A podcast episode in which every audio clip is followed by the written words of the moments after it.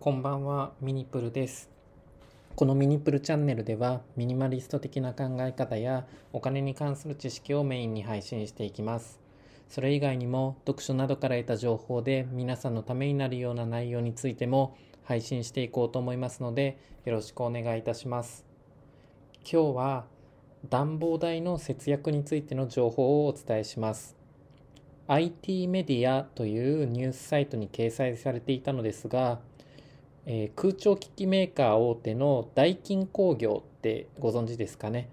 えーダイキンってよく CM とかやってると思います。ダイキン工業が、えー冬の時期に換気をする際にエアコンを効率よく利用する方法を調べたという情報が掲載されていました。えーまあ冬の時期となると、まあ、単なる風邪とかだけでなく、まあ、インフルエンザとか今で言うと新型コロナウイルスとかが蔓延する時期なので、まあ、適度な換気は必要だと思います。でこのニュースサイトの記事の結論としては冬場の換気は、えー暖房を入れて部屋を暖かくしてから窓を開けると効率がいいとのことでした。これって結構意外じゃないですかね。えー部屋を暖かくした後に窓を開けて換気をすると暖かい空気が外に逃げちゃって暖房をつけた意味がなくなると思う方も多いのではないでしょうか。まあ僕もこの記事読むまでそう思ってました。ところがダイキン工業によると、えー室内が寒いまま換気を行ってしまうと室温とエアコンの設定温度の差が広がってエアコンの負荷が増して電気代が上がる原因になるとのことでした。つまり先に暖房で部屋を温めてエアコンをつけたまま窓を開けると室温が下がりにくく電気代を抑えながら快適に換気ができるということです、まあ、具体的に数字を使って話してみますと例えば室温が15度で外気温が10度。でエアコンの設定温度を23度にしたとしましょ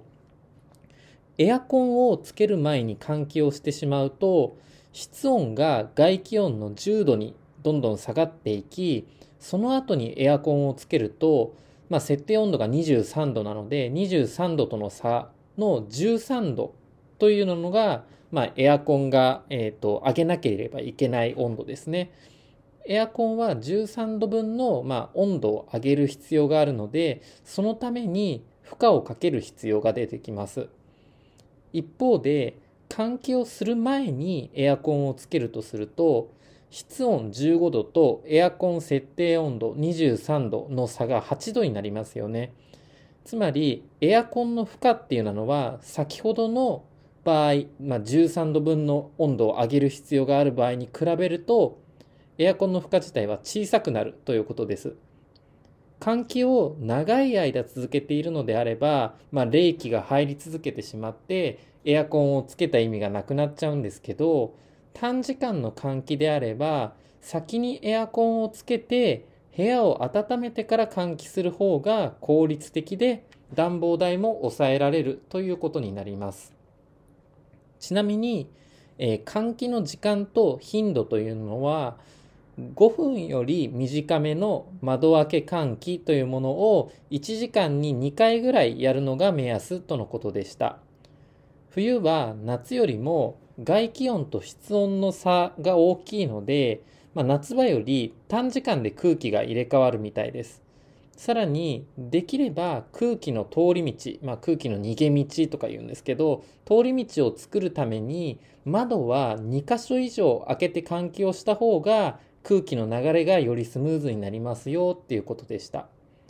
ぜひ効率よく換気をしてなおかつ暖房代も節約するためにも皆さんぜひこれを実践してみてください。何かの参考になれば幸いです。それではまた。